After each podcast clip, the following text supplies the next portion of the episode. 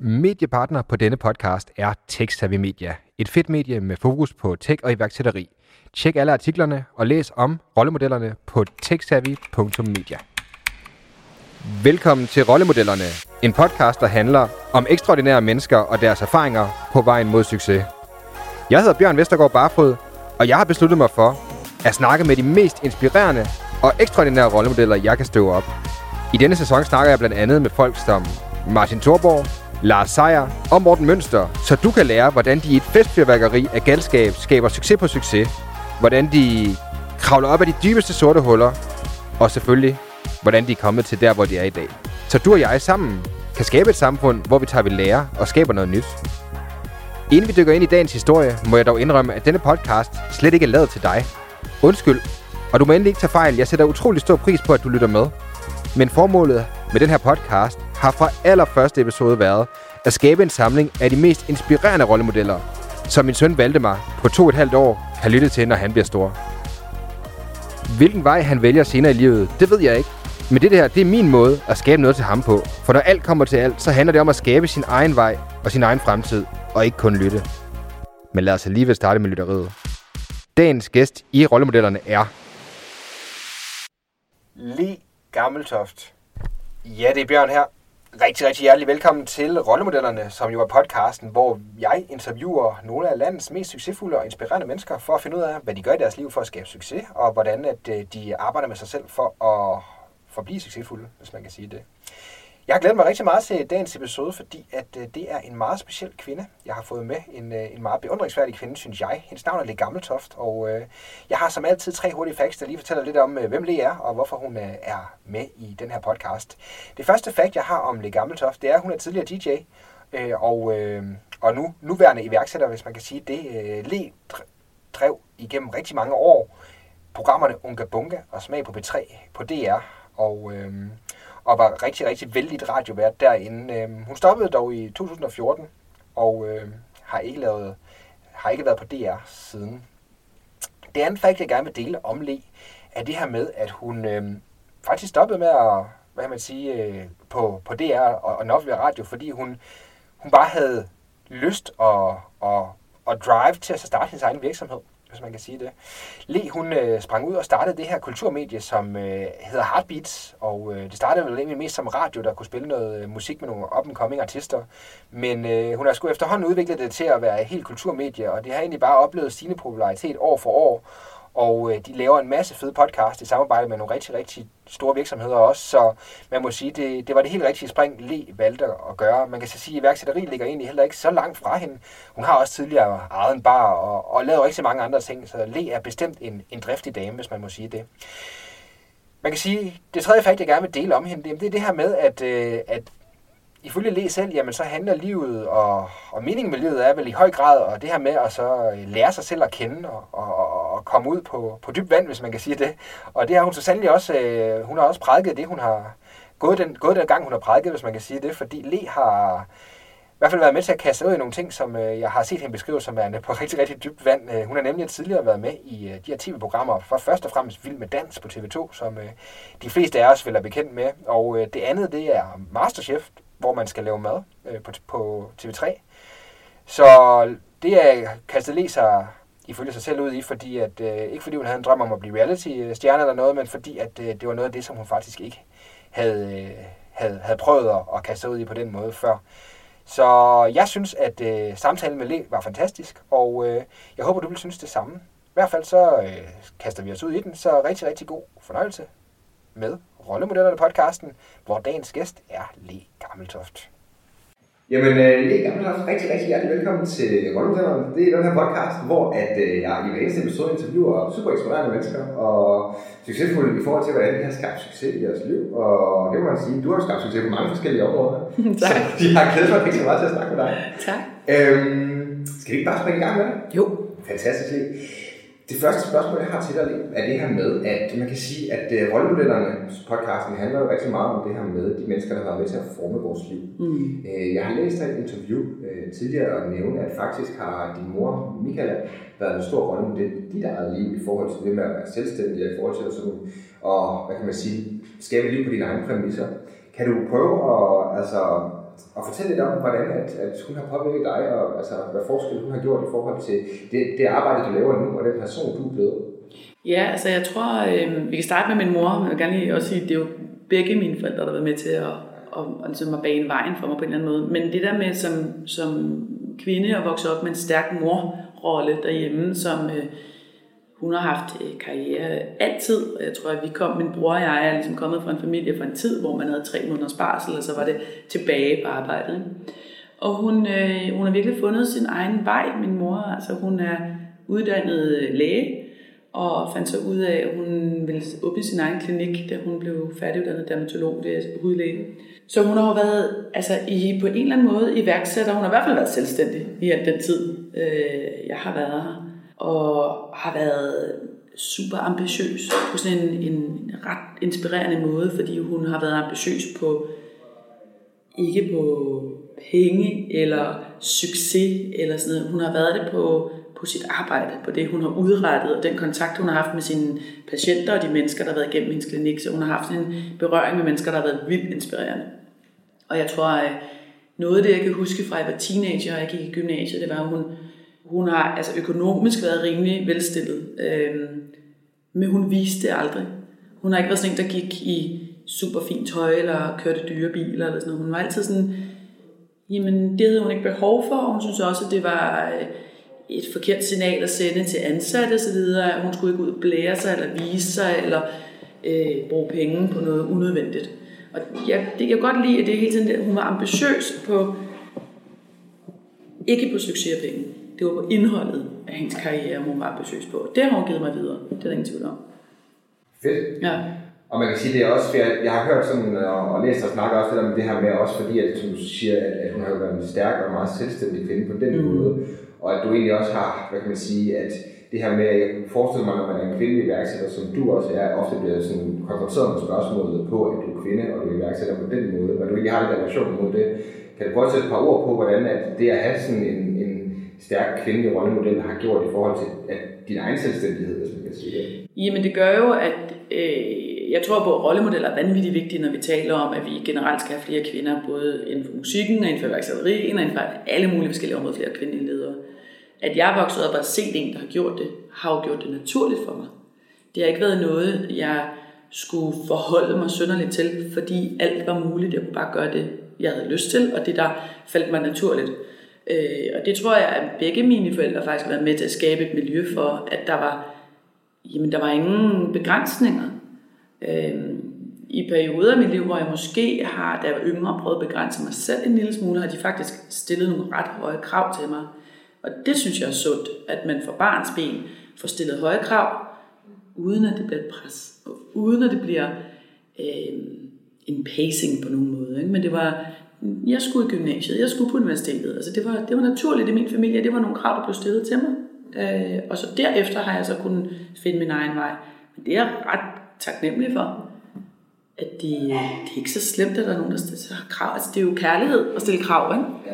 Så, øh, så der er ingen tvivl om, at, at der er blevet stillet de krav, har været med til at gøre, at jeg ser det naturligt, og at min mor har været selvstændig, har gjort det sådan, jamen det kan jeg da også bare være. Altså det er jo ikke, en, det er ikke noget, men det er ikke noget særligt i mine øjne. Og det, det kan jeg mærke er anderledes for mange andre kvinder, som har haft nogle andre morroller, ikke? mødre derhjemme måske. Og de har set anderledes på, hvordan man var mor, og hvordan man arbejdede, og hvilken karriere man kunne få det er enormt spændende ja. at, høre om, og man kan sige, egentlig et opfølgende spørgsmål er måske sådan lidt det, fordi det, man kan sige, som, som du snakker lidt om det der med, at der har været nogle forventninger til dig, man kan også sige, at du på mange måder er du gået din egen vej. Mm. Det, der er ikke så mange kvinder, der er blevet DJ's, det som du har været og så videre. Hvordan tror du, det har påvirket øh, de, kan man sige, den vej, du er gået i livet, det at der er blevet stillet krav til dig på den måde? Jamen det, der er stillet krav, at mine forældre har stillet krav til mig, og også mange af mine arbejdspartnere og mine venner og så videre har stillet nogle krav til mig på en eller anden måde. Ikke? Det er jo ikke kun forældre, der gør det. Jamen det har jo også vist mig, at jeg kunne, jeg har kunne opfylde det, jeg har jo lykkedes med det. Så det har givet mig noget, både selvtillid og selvværd, at jeg er kommet ud på den anden side af det. Og i og med, at jeg så har haft den ballast, øh, jamen så har det været meget lettere at bryde ud af kravene og sige, okay, nu har jeg taget en universitetsuddannelse, det klarede jeg fint, det var ikke så svært mm øh, og, og, og ligesom, godt, nu er jeg, jeg har gjort det er jeg blevet i gåsøjne bedt om.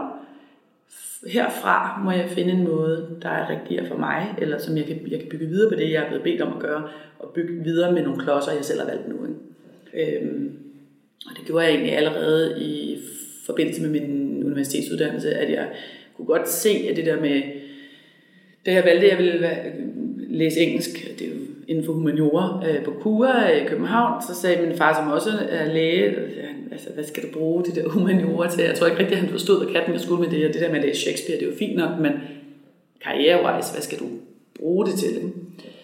Og der valgte jeg interesse frem for karriere. Det var helt klart, hvad banker mit hjerte for, og hvad kan jeg, hvad kan jeg selv ligesom banke noget interesse, hvad kan jeg banke interesse nok op til, at jeg kan gennemføre så mange år på universitetet, uden at jeg, bliver, uden at jeg keder mig og springer fra. Og der kunne jeg se, okay, ja, det interesserer mig, men karrieremæssigt, jamen de to ting hænger måske ikke synderligt godt sammen. Så jeg tog min bachelor på nummeret på tre år, og det sekund, jeg var færdig med min bachelor, så gik jeg ud og startede min karriere og begyndte at bygge et CV op. Og så tog jeg min overbygning over mange, mange år. Altså, men jeg fik taget den, og jeg gjorde det, men det var, øh, det var allerede der, var jeg sådan, jamen jeg tager den universitetsuddannelse, I vil have, jeg skal tage, men jeg tager den på min måde. Det lykkedes også. Altså, øh, men jeg tror i virkeligheden, tænk hvis der er ingen mennesker, der stiller krav til dig. Det, det er det, der sker også, når man kommer, ryger ud af arbejdsmarkedet og kommer på overførselsindkomst og sådan noget. Det er, at samfundet også holder op med at stille krav til dig på en eller anden måde. Det er ekstremt demotiverende. Og det er selvværdsødelæggende. Så vi skal huske som forældre, at vi skal stille krav til vores børn, og det er sundt. Fordi det betyder, at de betyder noget, og at vi tror på, at de kan magte det. Så de får jo noget, noget selvværd, noget selvtillid bygget op af, at vi stiller krav til dem. Og sådan er det med mennesker. Hvis der er ingen, der kræver noget af dig, så er det en kedelig hverdag at stå op til. Ja. Og man kan sige, at, at det er egentlig også faktisk meget godt i forhold til noget, jeg har reflekteret en del over faktisk. Det her med, fordi man kan sige, at curlingforældre er en ting, som har været et begreb, der har, man har diskuteret rigtig, rigtig meget. Mm. Øhm, og egentlig nogle af de samme tanker, jeg har gjort i forhold til vores evne som forældre, og egentlig også vores evne som samfund til at afkræve ting af både vores børn, men selvfølgelig også af vores omverden, øh, hvor jeg synes, at de taler ind i nogle ting, som, som, som er meget relevante i forhold til nogle af de problematikker, vi møder med som samfund lige nu. Ja. Jamen 100 procent. Altså jeg tror, at vi, vi famler lidt, når det kommer til, til opdragelse øh, for tiden. Altså der er jo også, social media har jo helt klart bragt den der sådan stormflod af kritik med sig, ikke? at man hele tiden får at vide, at man gør det forkert, hvilket er, er ret ødelæggende, fordi øh, vi må gerne stille krav til børnene, vi må også gerne stille krav til forældrene, det skal vi altså huske. Nu så jeg noget af det sidste debat, øh, jeg har deltaget i på, på Facebook omkring det der med at være forældre og have børn, det var, at der var en, en pædagog, tror jeg, eller, jeg kan ikke huske, hvad han arbejder med, men han fortalte, at øh, det er altså, kritisk, at vi sender vores børn i vuggestue så tidligt, som vi gør. Øh, og det er fint, at han mener, det er dejligt, at han har gået hjem med sine børn i 18 måneder, før de røg i institution. Men vi bliver bare nødt til at huske, at der er ikke noget, der er rigtigt og forkert, fordi vi er, individ, vi er individer, og vi i vores individuelle måde at gribe verden an på, og den måde, vi lever på. Du sover anderledes, som jeg gør. Mit barn sover anderledes, end dit gør. Og sådan er det. Øh, jeg ville have blevet sindssyg og været en dårlig mor, hvis jeg skulle have gået hjemme i 18 måneder. Mine børn ville ikke have kunne lært, de, de ville ikke lære det samme sociale, øh, den samme sociale adfærd, som de lærer i vuggestue. Jeg er enig i alle mulige, jeg vil heller ikke sende mine børn i vuggestue, før de kunne kravle for eksempel. Men det er noget med, hvordan jeg har det som mor. Hvad kan jeg, hvad, hvad har jeg ro i maven til? Og hvad tror jeg på? Jeg tror, det er vigtigt, at børn også lærer at være sammen og de lærer at stimulere, den, altså den stimulans, de får fra deres venner, er ekstremt vigtig. Øhm, og de lærer nogle spilleregler. Ikke? Så jeg vil sige, vi, vi bliver nødt til, når vi kigger på hinandens forældreskaber og generelt i samfundet, vi må gerne stille krav til vores børn, vi må gerne stille krav til forældrene, men vi skal passe på med at sætte nogle resultatlister op for, hvordan vi skal være, fordi vi gør det på hver vores måde, og det er det, der gør, at det fungerer.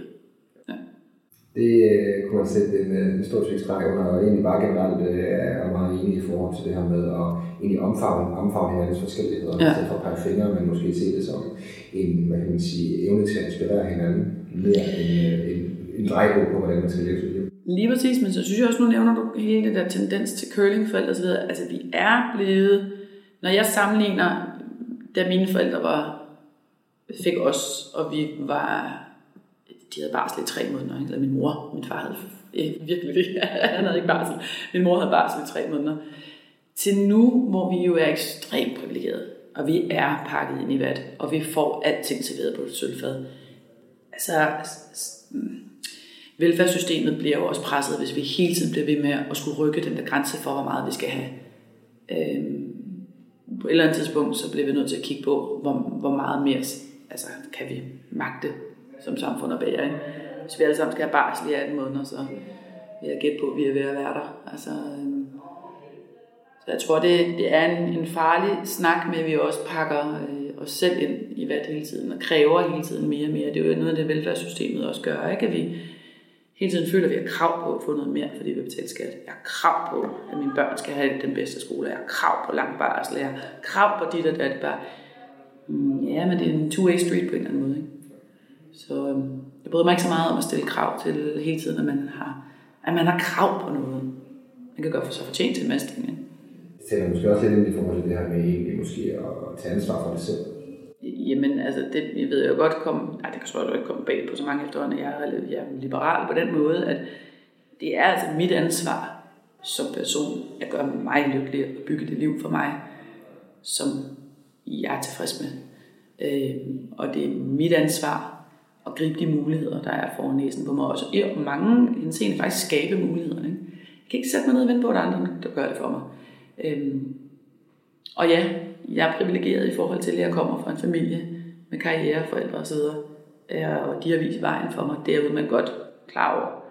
Men jeg er, jeg tror virkelig på individets ansvar. Det gør jeg. Jeg kan sige, øhm, det er lidt måske forlængelse af det faktisk. Øh, fordi det handler jo også om det med ansvar.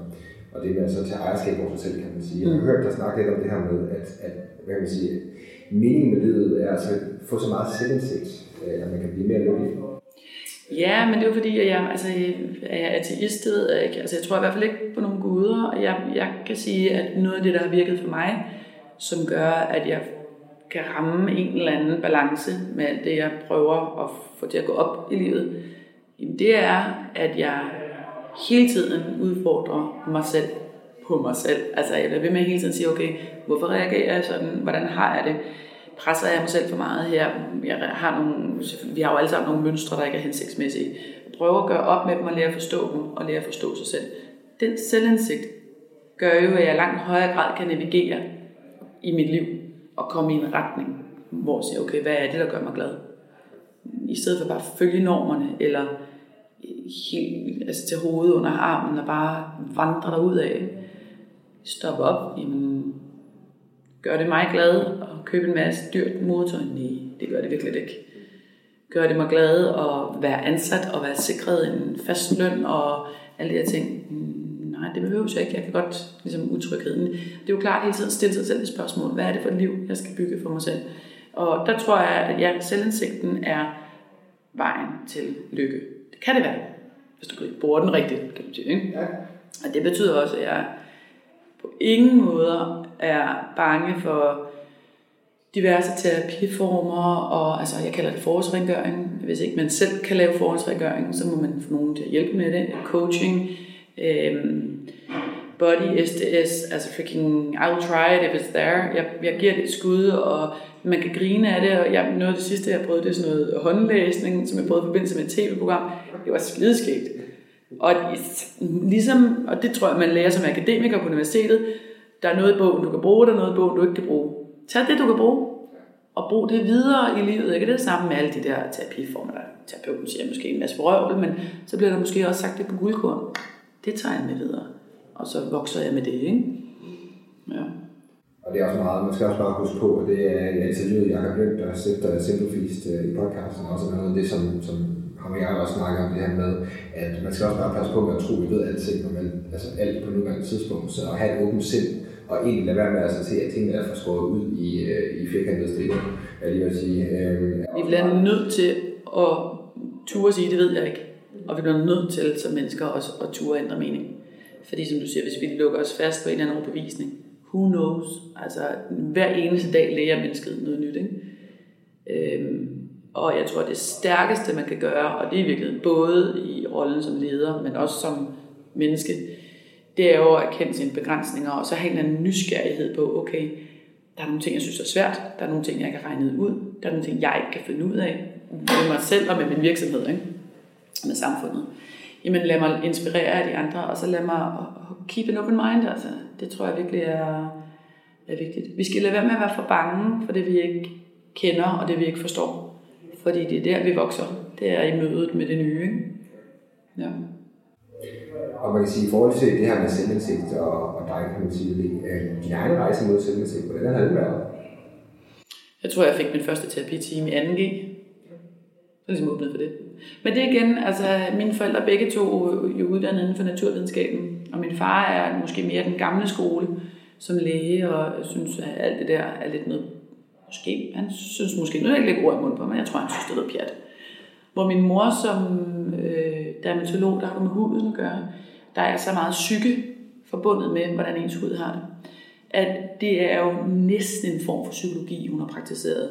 Der er i hvert fald et overlap i det, at hvis du er meget, meget stresset, så kan du se det på din hud. Du kan tabe håret, der er alle mulige sygdomme, der kan følge med på noget, der kommer fra din psyke.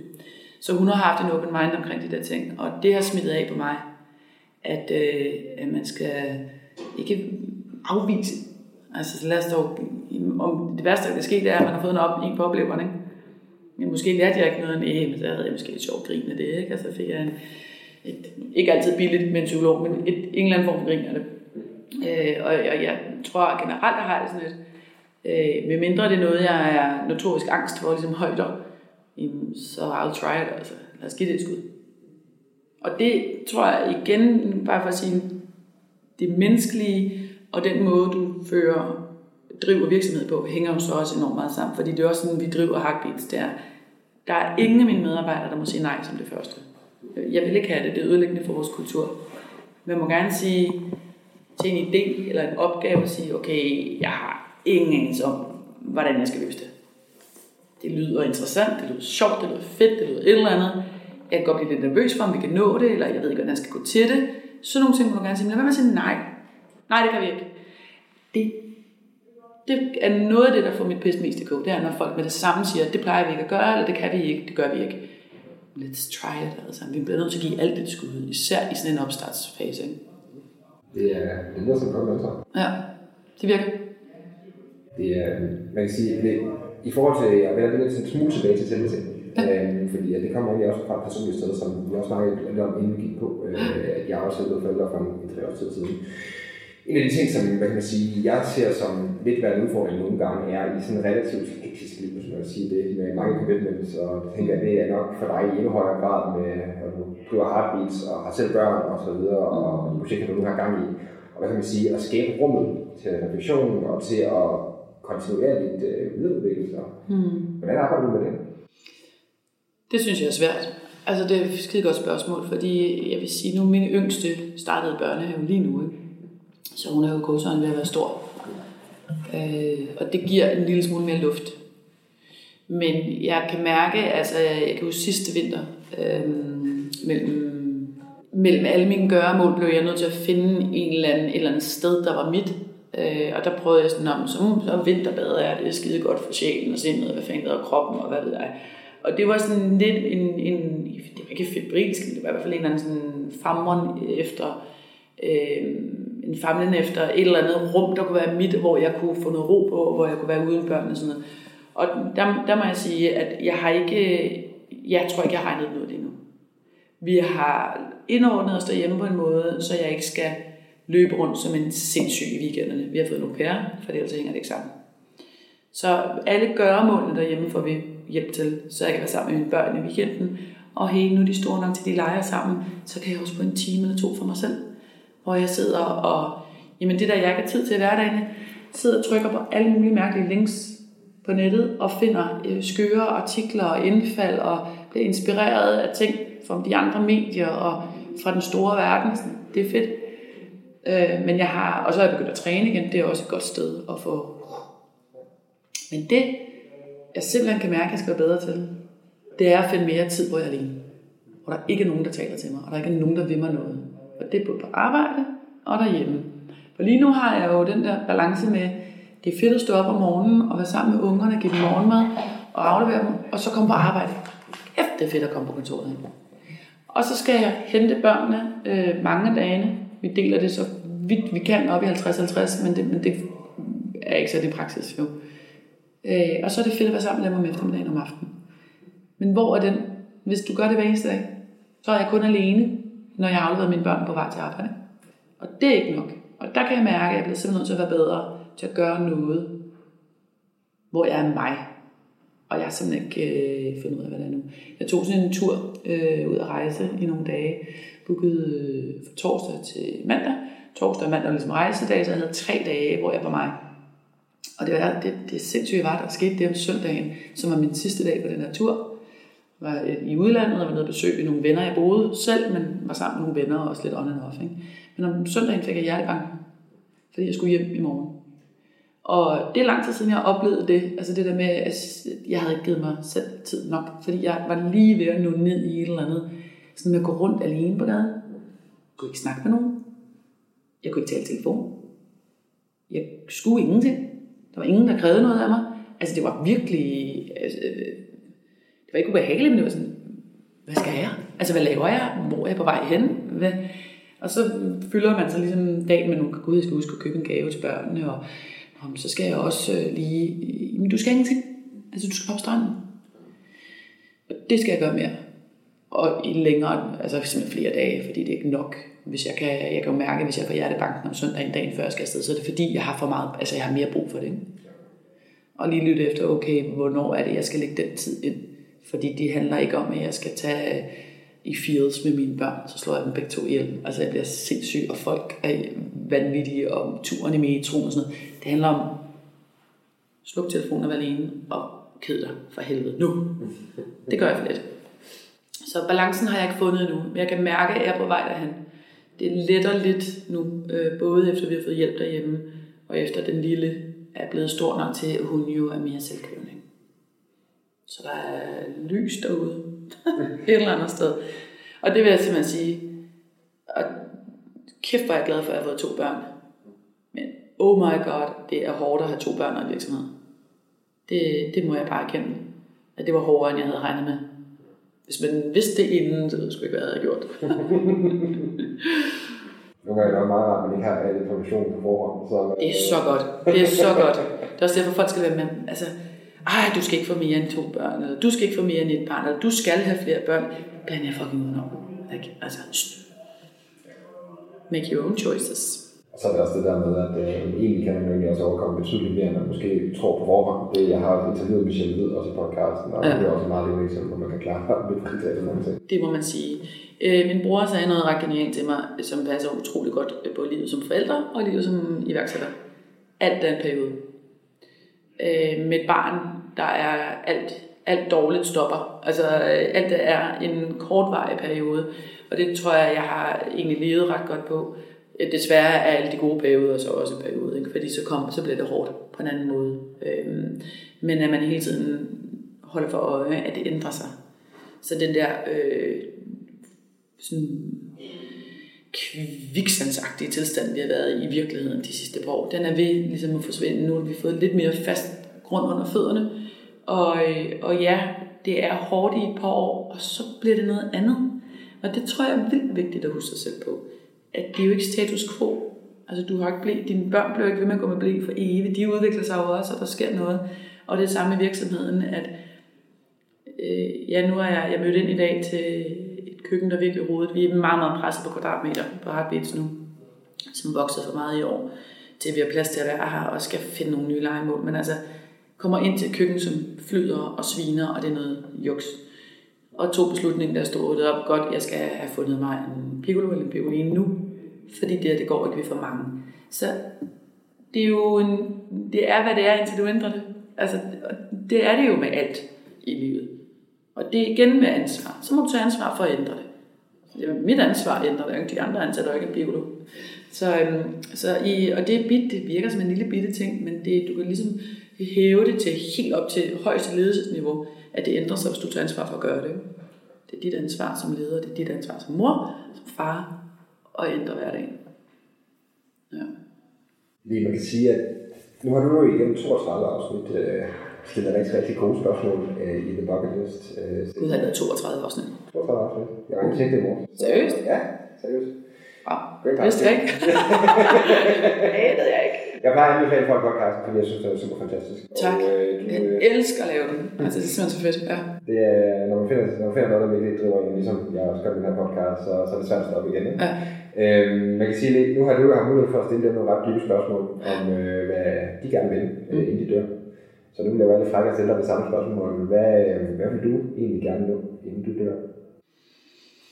Mm, åh, det er også vildt, at jeg ikke selv har stillet mig det spørgsmål, når jeg har lavet 32 afsnit af den der bu- bucket list. Jeg tænkte, du har haft tid her, reflektere lidt over det i hvert fald. Nej, men det der er lidt interessant, som jeg ikke ved, om er skide interessant for andre end mig, men det er i hvert fald interessant for mig, det er, at jeg er vanvittigt dårlig til at planlægge. Fordi jeg er så spontan og utålmodig, som jeg er. Så er, altså, jeg har heller aldrig haft en femårsplan for en virksomhed. Så Sådan. Jeg har nogle sådan strategiske mål og sådan noget, men, men jeg er sådan en, der relativt bare lever tingene ud.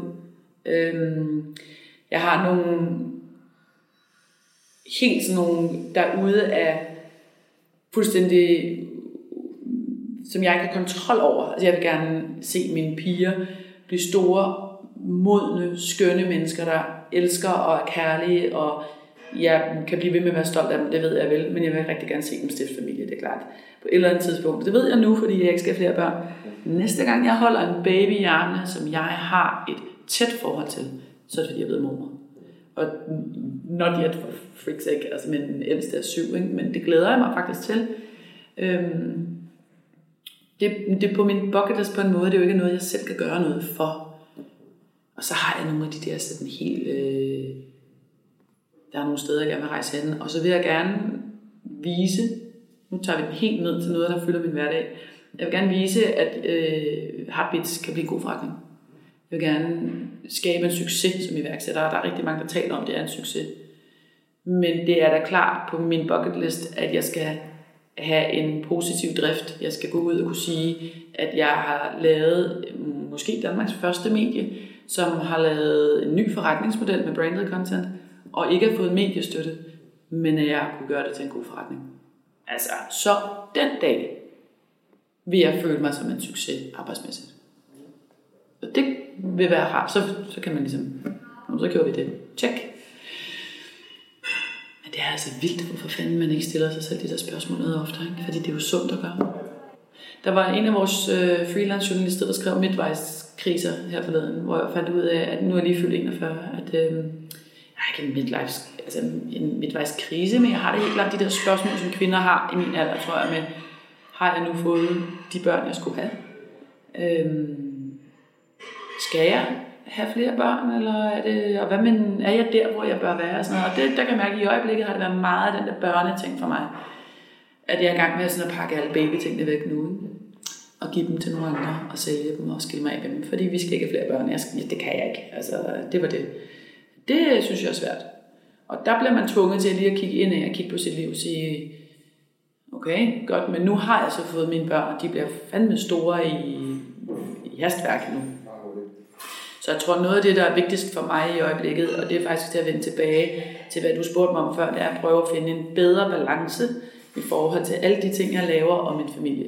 Så det er klart på min bucket list. Det er en ting, er, at jeg skal finde noget space til mig, for at kigge min sådan sanity på en eller anden måde, og, og kunne blive ved med at være kreativ. Men åh, hvad er det der rum, jeg skal have med mine unger, ikke? og hvordan får jeg ligesom stoppet tiden sammen med dem på en måde, hvor jeg kan nyde denne her periode fuldt ud. Fordi så kommer der en ny periode lige om lidt, og så, gik, så er den forrige jo slut. Ja, men det er noget, altså jeg vil sige, min bucket list er jo meget sådan, jeg kan jo bare rejse til Grønland for helvede, hvis jeg gerne vil til Grønland. Ikke? Men, det, men der er den helt store er det der med at se min, mine børn stiftede familie, og så er det nogle ret nære ting. Det er her og nu ting, det er en succes med forretninger, at Habits bliver bæredygtig.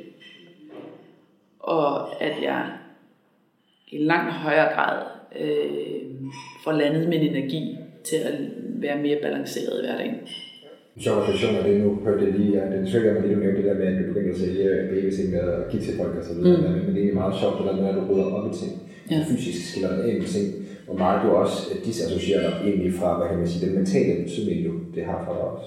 Altså, jeg rydder rigtig meget op. Øh, og det er egentlig interessant, at jeg den fysiske handling og op, altså oprydning, hvor vigtig den er for vores sind og for vores mentale sundhed, og få smidt ud og få sagt farvel til ting og sådan noget. Altså, øh, og jeg har jo så glæden af både at kunne gøre det derhjemme øh, og kunne gøre det på arbejde, og jeg er ofte den, der ligesom møder ind, og så rykker jeg rundt på det hele. Jeg kan også godt lide at rykke rundt på ting, fordi det giver mig ny energi. Og det er ikke fordi, jeg er feng shui på nogen måde. Men det, det giver en anden energi, når folk møder ind, om det er i en stue hjemme i dit hus, eller om det er på arbejde, du møder ind, og tingene er blevet ændret en lille smule. Fordi så går du ikke i plejer, så er du mere opmærksom, og du løfter lige blikket, og den stod, stod ikke der i går og sådan noget. Og jeg tror, det er super sundt at gøre. Smide ud, men også rykke om. Og det, der kan jeg mærke, at den, den praktiske handling i det for mig, gør også, at jeg kommer væk fra nogle andre gøremål, og så får noget ro i min hjerne. Så at køre på forbrændingen, det er virkelig god øh, terapi for mig. Altså det er det virkelig. Det er der, du laver jeres Ja, fuldstændig. Forbrændingen og planteskolen. Ikke? Altså, ja. Nej, unger, I skal ikke med på planteskolen. Det er en i jeres. Ja. Lige vil jeg sige, øh, et, et opfølgende spørgsmål, jeg får det godt, det siger. Øhm, du sagde der med, at det vil være, hvad kan man sige, på din bucket list at gøre, hvad kan man sige, øh, har det sin succes. Ja. Man kan sige, hvad, hvad var succeskriteriet, da du startede Heartbeats dengang? Har det, eller, når man spørger på en anden måde, har det hele tiden været succeskriteriet, eller har der været nogle andre ting? Sådan, Nej, jeg tror, det var den mindre altså, mål, jeg har sat mig, og så er de vokset. Ikke? Fordi det startede ville jeg gerne lave et medie, der gjorde noget for kulturen og musikken, og som skrev nogle andre øh, vinkler, andre artikler, end de andre medier gjorde, og tappede ind i noget, der var vigtigt. Nysgerrighed og åbenhed, og vi skal lytte til noget, vi ikke vidste, vi måske godt kunne lide. Altså, øhm, og åbne os lidt mere ud mod verden, og det synes jeg egentlig, vi er ret gode til. Og jeg synes også, at vi skaber en masse debat, og er gode til at fokusere på nogle emner, de andre ikke gør. Øh, om det er fra, lige fra øh, fødselsdepression for fædre til integration til øh, ligestilling, MeToo. Altså ja, det, det er vigtigt, at vi bliver ved med at, at øh, ligesom, zoome ind på nogle af de der emner, som, som er værdisættende for vores samfund på en eller anden måde. Ikke? Så det var nok noget af det, jeg kunne slet ikke forestille mig, at vi havde været så mange. Øh, da jeg startede, var mig og to praktikanter. Ja. Det, det, det lyder som, det har været rejse, og jeg kommer også lidt tilbage til det senere. Ja. Øhm, man kan sige, når man snakker rollemodeller, og man kan sige i forhold til, til altså, øhm, nu bliver bucket list jo altid af naturlige årsager en forholdning til døden, kan man sige. Mm. Og når man snakker rollemodeller, så vil jeg også føle, at det kunne være et godt interview, hvis vi nævnte uh, Kim Tomstrup, som jo desværre døde mm. ret tidlig alder, som jo var en god ven, uh, kollega og mentor også på mange måder, hvis man kan sige det. Ja. det øhm, I forhold til um, at, at det overordnede emne for podcasten og rollemodeller, hvordan vil du sige, Kjeld uh, har påvirket dit liv? Um, det har han faktisk på ret mange øh, niveauer. Altså, der er ingen tvivl om, at Kjeld i sig selv var sådan en uselvisk kærlig mand, som ikke var for fin til noget. Og det, det er en ret god øh, reminder hele tiden. Altså, han kunne lide det vildeste undergrundstrack, som han lige havde spottet med for et eller andet upcoming øh, undergrundsproducer. Øh, og så kunne han også se værdien i det helt, helt kommercielle, som Medina. Ikke? Og den der usnobbethed er ret fin, fordi man skal være god synes jeg, langt, vi skal være langt bedre til at finde værdi i meget mere, og også ting, som måske ikke ligger op af vores smag. Så det var han ret dygtig til, og det er også der, hvor man siger, at øh, man skal også øh, passe på, at tingene ikke hele tiden handler om ens egen smag. Man skal i hvert fald udfordres på den igen.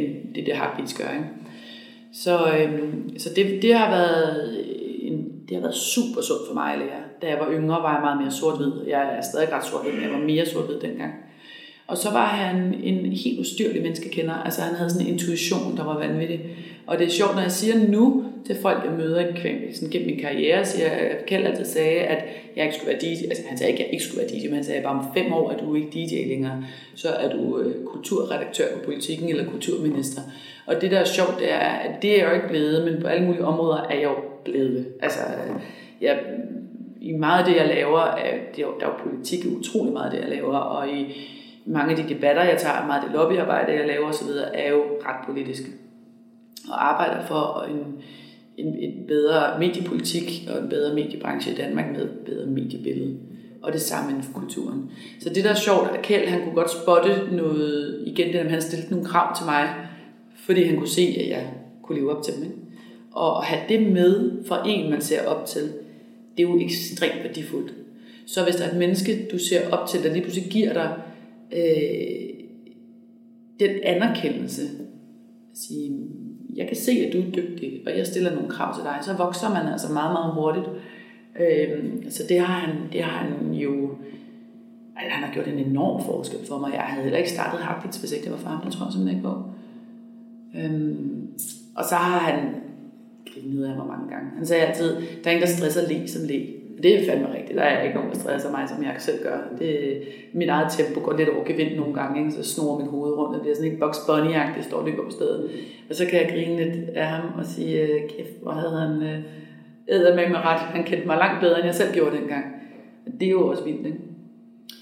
Øh, og så var der faktisk en ting, gælder jeg, vi havde jo med vores radioprogram, men også vores pladeselskab. Altså sådan en, man skal huske de små, og man skal huske, at man skal gøre en forskel for de opkommende, og man skal gøre en forskel for dem, der øh, jo ikke kan råbe lige så højt, som vi gør. Og det synes jeg egentlig, vi gør meget sådan, det prøver jeg virkelig at gøre også i virksomheden, at sige, der er, det er ikke altid den stærkeste kandidat, man skal tage, når man vælger praktikanter for eksempel, så er det også, også vigtigt at kunne spotte noget i mennesker, at der er nogen, der har potentiale, som har brug for at blive løftet for at få det udledet. Og der har vi nogle eksempler på nogle af dem, der er blevet ansat her, som startede som praktikanter, hvor man siger, de havde nok ikke fået en chance andre steder. Det, det synes jeg godt, vi kan være stolte af. Vi kan være stolte af, at vi tager et ansvar over for, for nogle unge mennesker også. Og giver dem en god start på deres karriere. Den er også, det var noget, kender jeg i virkeligheden til fælles, og han øh, gav mig mulighed for at dyrke og det er jo også at vende tilbage til, altså, jeg er privilegeret, at jeg er vokset op med mine forældre i det hjem, jeg er vokset op med. Jeg har fået nogle chancer og nogle muligheder gennem mine forældre, som andre ikke har fået, fordi jeg har haft nogle rollemodeller at se op til. Og det kan, vi, det kan jeg og vi på Heartbeats måske være med til at give andre. Så. Det er fedt at så se, når mennesker vokser, med, når de får de muligheder. Ikke? Og man, man viser, at man stoler på dem, og man har nogle ambitioner på deres vegne. Altså det, det er ret vildt at se, hvordan man kan vokse. Ja. Øh, altså, det er, selvfølgelig også et meget, meget stort spørgsmål, hvor jeg kan ikke kunne svare til det. Øhm, jeg kan sige, en af de ting, som jeg har læst, det var skrevet tidligere, har været det her med, at på et eller andet tidspunkt, der blev sådan, der blev du sådan træt af, at så skulle leve op til, at du tog, hvad man sige, øh, om på den indre rejse, det her med, at, at du tog, øh, du blev ligeglad med, hvad andre folk tænkte om dig. Mm. Altså, mm. Kan du prøve at sætte et par ord på, hvad der er sådan ført til det? Nu har vi snakket lidt om, hvad kan man sige, om dit eget forhold til, altså lære dig selv bedre at kende og terapi og den type ting der, men Ja, altså man kan sige, at det har været altafgørende for mig, fordi da jeg var teenager, der havde jeg øh, ikke det helt store selvværd. Altså jeg var meget mere usikker. Jeg var også 182 i 7. klasse, ikke? så jeg ville været høj øh, hele mit liv, kan man sige. Og jeg havde lang højere grad den der fornemmelse af, at det ikke var rart at blive anerkendt. Altså, når jeg går ind i et lokale, lægger folk mærke til det, og det slapper jeg af med nu, det gjorde jeg ikke i mine teenageår. Og på et eller andet tidspunkt, øh, jeg ved faktisk ikke, hvordan katten det skete, men jeg blev, jeg blev træt af at have det sådan. Jeg følte, at jeg var fastlåst i en, en altså en, det var ikke en ubehagelig følelse, men det er i hvert fald på en eller anden måde er det jo en ubehagelig følelse af et dårligt selvværd, fordi man hele tiden stiller spørgsmålstegn ved din egen kunde, og, hvor det kan jeg ikke, og, altså det bliver, og jeg, jeg tror helt klart, at jeg, jeg, om det har været min sådan, egen selvopfattelse, der ikke hang sammen med mit selvværd, der har i hvert fald været et eller andet diskrepans omkring det, hvor jeg har taget, jeg, jeg træffet et bevidst valg omkring, at jeg ville lære at være ligeglad. Øh, eller i hvert fald mere ligeglad. Og hvile mere i mig selv. Og, øh, og det kom, og det er virkelig mærkeligt, men det kom med, hele, med hele sådan festkulturen og den elektroniske musik og så videre. Den, hele det clubbing, clubbing miljø, der var i København på det tidspunkt, det, det, der, der fik jeg hjem i nogle år, hvor jeg virkelig fik, jeg gav den sindssygt meget gas, og jeg gik meget ud og havde det skideskægt og hørte en masse musik, og jeg fandt ud af, her der kan man faktisk være, hvem man vil. Og her, der er vi alle sammen. Altså, den ene dag kan vi være det ene, og den anden dag kan vi være det andet, og det er egentlig meget rart. Og så slingede jeg lidt rundt i nogle år der, og væltede rundt i det der festmiljø. og klubmiljø. Og øh, på et tidspunkt, så kiggede jeg, det var omkring, da jeg fyldte 30, tænkte jeg, øh, godt, nu kan jeg ikke lære mere her. Nu har jeg fået sat mig selv fri. Det var da fedt. Og der var jeg så samtidig også begyndt at få nogle større DJ-jobs, ikke? altså store DJ-jobs. Øhm, og så holdt jeg ligesom, så trak jeg mig ud af det der miljø. Og så kunne jeg stå på et bord og danse og være ligeglad, og jeg kunne stå på en scene og tale. Og øh, folk kan da godt sige rigtig grimme ting øh, om hinanden på social media. Jeg skrev en klumme for ikke så lang tid siden, hvor folk de skrev nogle virkelig, virkelig, virkelig grimme ting om mig. Jeg tænkte, jeg gider sådan en overhovedet forholde mig til det. Og så tænkte jeg, jamen hvis jeg ser de der skide notifikationer hele tiden, men farver også en eller anden form for nysgerrighed, så slettede jeg bare at Facebook-appen og Twitter-appen, og var sådan, jeg gider ikke glo på det. Mm. Altså, jeg mener jo, hvad jeg mener, det kan vi jo ikke begynde at ændre på. Men der kan jeg mærke, at det, at det er stadigvæk i forhold til at være med i de hårde debatter på social media og i medierne, øh, der skal man være i balance, og man skal have overskuddet. Og det, det, sådan er det jo, at når man, en ting er at have et godt selvværd, og have styr på sit liv, og stole på sig selv, og være i god sådan ligeglad med, hvad andre mennesker mener om dig, så er du aldrig nogensinde, altså du vil jo altid have en sårbarhed, og du vil altid kunne blive slået et sted, hvor det gør lidt ondt. Så man skal hele tiden huske på den balance, og huske på det overskud, hvis man stikker næsen frem og skal bevare den styrke i sig selv, ikke? og den tro på sig selv. Det er ikke sådan noget, der bare bliver ved med at være der, man bliver så hele tiden at arbejde med den. Øh, den gang med den, når man lige stikker næsen frem, så kan jeg mærke på mig selv, okay, jeg skal i hvert fald mm, jeg skal være bevidst om, at når jeg gør det, så skal det være på et tidspunkt i mit liv, hvor jeg overskud til at trække på skuldrene og sige, whatever man. Der var en, der skrev til mig, at jeg ikke burde have fået børn, hvis jeg ikke kan passe dem selv. Ikke? Fordi jeg skrev, at jeg havde fået pære. Sådan, det, det, det, det er ikke en argumentation, jeg kan være med i den der. Altså, det skal jeg ikke gå ind i. Og jeg skal vel med læse det. Fordi folk er nogle idioter. I'm so sorry. Men på de sociale medier er folk nogle idioter. Ikke at jeg siger, at folk er det i virkeligheden. Men i de der debatter, der er det laveste niveau. Og det er ikke fordrende for vores debatter, det er ikke fordrende for vores demokrati, det er ikke fordrende for noget som helst. Så øh, jeg tror, at det man lærer, når man stikker næsen frem, er jo også, at man skal gøre det på en måde, hvor der er balance i det for en selv. Øh, men der er nogle områder, altså om jeg blander mig i mediepolitik, jeg er ligeglad med at være uenig med kulturministeren, eller være uenig med øh, DR's øh, chefer, eller sådan noget. det har jeg ikke noget problem med når folk begynder at skrive, at jeg ikke skulle have fået børn, sådan noget, altså, så, så er det, det, er jo et andet, det er jo et andet niveau. Og det personlige niveau, det gider jeg, det gider jeg ikke være en del af. Altså, så vi skal ikke, øh, jeg vil gerne debattere fagligt, og jeg vil gerne debattere øh, med folk på, på det niveau, hvor vi kan være uenige, men stadig kunne lide hinanden. Ikke? Altså, det, det kan jeg godt lide. Øh, men øh, ja, det var i hvert fald en tangent, jeg kom ud af der. Men i hvert fald, nej, jeg synes, at jeg har fået, altså det er interessant, at jeg har, jeg, det var et helt bevidst valg, at jeg skulle arbejde med mig selv. Det var et helt bevidst valg, at jeg skulle lære og, og, øh, og rette ryggen og bare være. Ikke? Men nu er det også vigtigt for mig at bevare fokus på, at det er noget, der skal arbejdes med hele tiden. At man, det er jo ikke noget, der bare bliver ved med at være. Men jeg er i hvert fald kommet derhen, hvor jeg er nok lidt irriterende. Jeg tror, jeg snakker lidt med min mand om det en gang imellem. Altså ja, jeg kan godt lide mig selv, og ja, jeg er stolt af mig selv, og ja, jeg hviler i mig selv, og ja, jeg har et stort selvværd. Og det tror jeg kan virke en lille smule afskrækkende, og måske også nogle gange lidt provokerende på andre mennesker. Det, det, det kunne vi snakke rigtig længe om, mm. det sådan flyver som der fået. Ja, det gør det. er det jo faktisk, ja. men øh, jeg sidder og kigger på din øh, heartbeat tatovering. Ja. Og jeg vil også selvfølgelig, at vi, øh, det være ærgerligt at sige, at vi kommer lidt rundt om din rejse med heartbeats. Ja.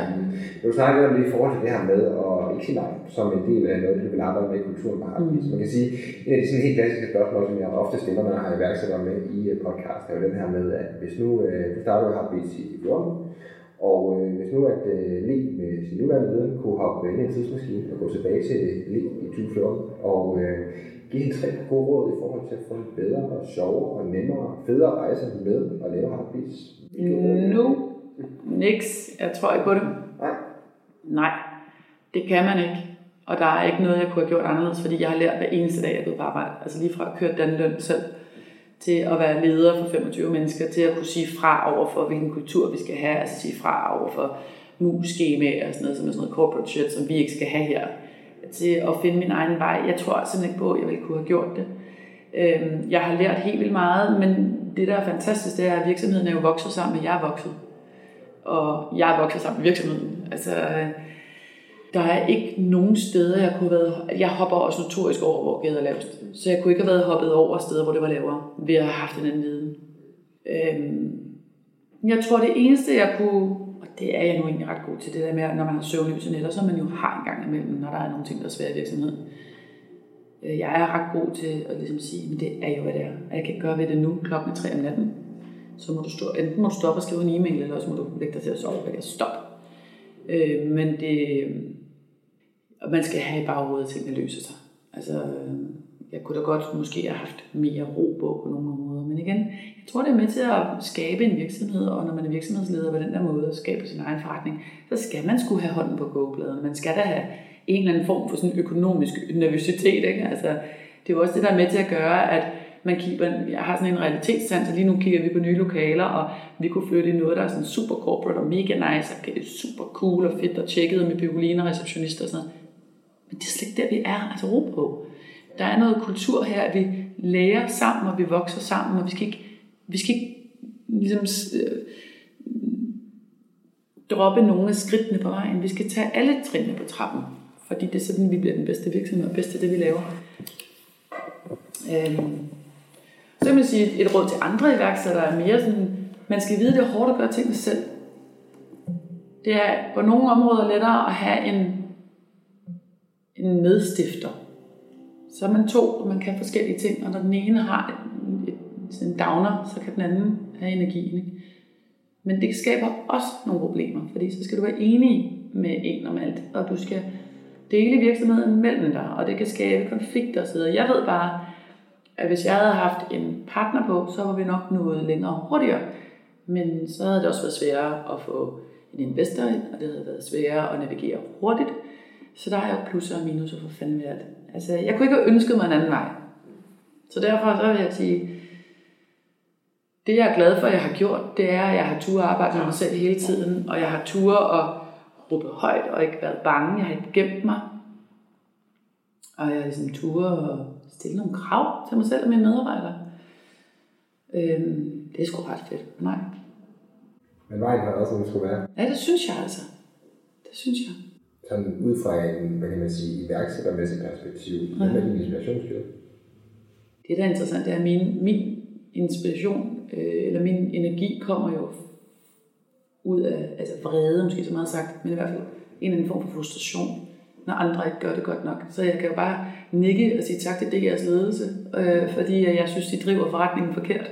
Det giver mig brændstof hver dag. Øh, sammen med mange af de store medier, som arbejder med plejer, det er også et fantastisk øh, brændstof for mig. Øh, at være udbryder er jo så net, at man faktisk virkelig hele tiden reagerer mod det, man... At det er en modreaktion ofte, ikke? Men der er folk, jeg synes er så insane seje. Altså, øhm, jeg synes, at alle de iværksættere derude, der har skabt en god forretning, og har haft har taget de nyk, jeg ved, det tager. Og i virkeligheden skaber en god forretning, for så at gå videre til at skabe den næste. Altså, det, jeg mødte Tommy Ahlers for nylig. Han er fandme sej. Altså, han er klart en rollemodel, fordi han øh, ikke bare er en vanvittig dygtig forretningsmand og dygtig iværksætter, han er også en utrolig, øh, et utroligt godt menneske. Han har en god balance med sin familie, og han har tur at tage nogle skridt i nogle nye retninger og gå ind i politik, hatten af. Øhm, så han er på alle mulige måder jo en rollemodel for mange, tror jeg. Så er der... Øh, altså Kjeld er jo også en rollemodel, fordi jeg har ham med i mine tanker hele tiden omkring, hvad, altså nogle gange så tænker jeg, hvad fanden vil Kjeld gøre her, ikke? Øh, så nej, jeg tror, min, jeg, jeg er kommet frem til, at jamen, jeg anerkender, at der er vanvittigt mange dygtige mennesker omkring mig, og som er meget bedre end mig til alt muligt. Og dem prøver jeg at lære af. Men det, der driver mig, det er virkelig den der modreaktionsfølelse hele tiden. Ikke? Den der, som, er lidt rebelsk på en eller anden måde. Det kan jeg godt lide. Gør tingene på en anden måde. det må være råd, der kan videre. Gør tingene på en anden måde, og lad rebelskheden leve, hvis man ja. det. Le, øh, jeg plejer at slutte podcast med med tre-fire hurtige, sådan relativt kort spørgsmål. Er det først, du? Yes, 100%. Det første spørgsmål er det her med, hvilken bog har du oftest givet, eller måske ligefrem anbefalet til andre? Og Michael Bulgakov med Mesteren og Margaritaen. Okay. Det er, den blev censureret i Sovjet øh, i gamle dage. Øh, den var super øh, kritisk over for både sådan al den censur, der var i sin tid. Så det var, det, den gemmer sig, altså der, det er sådan en mærkelig historie om satan og djævlen og sådan noget, og så har den ligget i en skrivebordsskuffe i mange, mange, mange, mange, mange år censureret, og under hele den her mærkelige historie om en kat, gemmer der sig sådan et systemkritisk værk, som er fantastisk og absurd og mærkeligt, og den er fantastisk. Jeg har givet den til så mange mennesker, det er utroligt. Fedt. Ja. Den anbefaling er hermed givet videre. Yes. Nu har du jo selv været deltager her i øh, Rollemøderne. Hvis du skulle pege på nogle andre, som du sådan, eller en eller to andre, som du synes kunne være fede at, at høre i samme podcast, hvem vil du så pege på? En af de øh, iværksættere, som jeg har øh, helt vildt meget respekt for, men som jeg egentlig har set utrolig lidt til i medierne og hørt utrolig lidt til, det er Mette Lykke, der startede Endomondo og nu To Good To Go, som er vanvittigt sej. Øhm, hun, jeg, jeg tror ikke, hun er lige så øh, glad for rampelyset, som jeg er, hvis man kan sige det på den måde. Hende vil jeg gerne høre. Fortæl. Ja. Så må jeg prøve at se, om jeg kan få hende. Ja. Og vi kan få tale. Hvad hedder det? Le, hvis du måtte sende en, hvis du havde mulighed for at sende en sms-besked til alle mennesker i hele verden, hvad skal der så stå i den sms-besked, og hvorfor? Til hele verden, det er kraftedeme svært. Øh, vi er jo på så forskellige steder. Hvis det var den vestlige verden, så skulle det være noget om nysgerrighed og keep an open mind osv. Ikke? Men øh, til hele verden, så skulle det være en besked. Øh, plant, et, øh, plant nogle vilde blomster, så vi kan bevare bierne dermed, dermed klimaet og være med til at redde planeten. Fordi det starter faktisk med bierne og blomsterne. Det er gang, jeg har hørt hørt den sms i hvert. Ja. jeg er meget inspireret af den kære Anders Morgenthaler. Han har en øh, insekternes befrielsesfront. Og øh, så her for nylig også den der med, øh, jeg tror det var faktisk Einstein, der sagde for mange, mange år siden, uden bierne har vi ingen blomster, øh, har vi ingen planter, har vi ingen dyr, har vi ingen mennesker. Ja, der er lige pausen med lidt for sådan lige at se på den timer ind øh, Ja. rundt omkring, men den er god.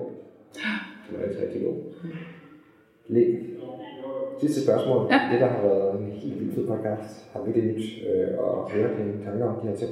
Øhm, hvad er det bedste råd, du nogensinde har fået? Øhm, åh, jeg får fandme mange råd, altså. Jeg tror, det er jo ikke et råd på den måde. Øh, men det er nogle af de der ting, altså det, det er ikke blevet udtalt af Kjeld Tolstrup, men at den tiltro, han har haft til mig, og de krav, der er blevet stillet til mig, den, den er vokset så ind som en reminder om, at jeg skal stole på mig selv og være stolt af mig selv, og jeg kan. Jeg kan, hvad jeg vil. Og jeg tror, det er det, jeg prøver at lære mine piger, at du kan, hvad du vil. Og det er ikke et råd, det er mere et mantra. Men det er fandme vigtigt for mig.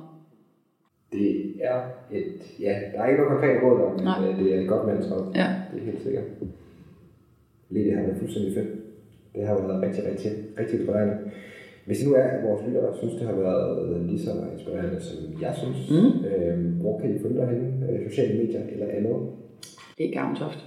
Ja, det er så nemt. Læg Gammeltoft, og så skal man selvfølgelig følge Heartbeats, fordi det er jo her kampen foregår, kan man sige. Det er på heartbeats.dk. Og med alle vores podcasts og artikler og videoer osv. Så, så øhm, det vil hjælpe os, at man følger os og læser vores ting og deler det, og forhåbentlig bevarer nysgerrigheden og et åbent sind. Den opfordring her med givet videre, så tusind tak, fordi du vil deltage. Tak fordi jeg måtte være med.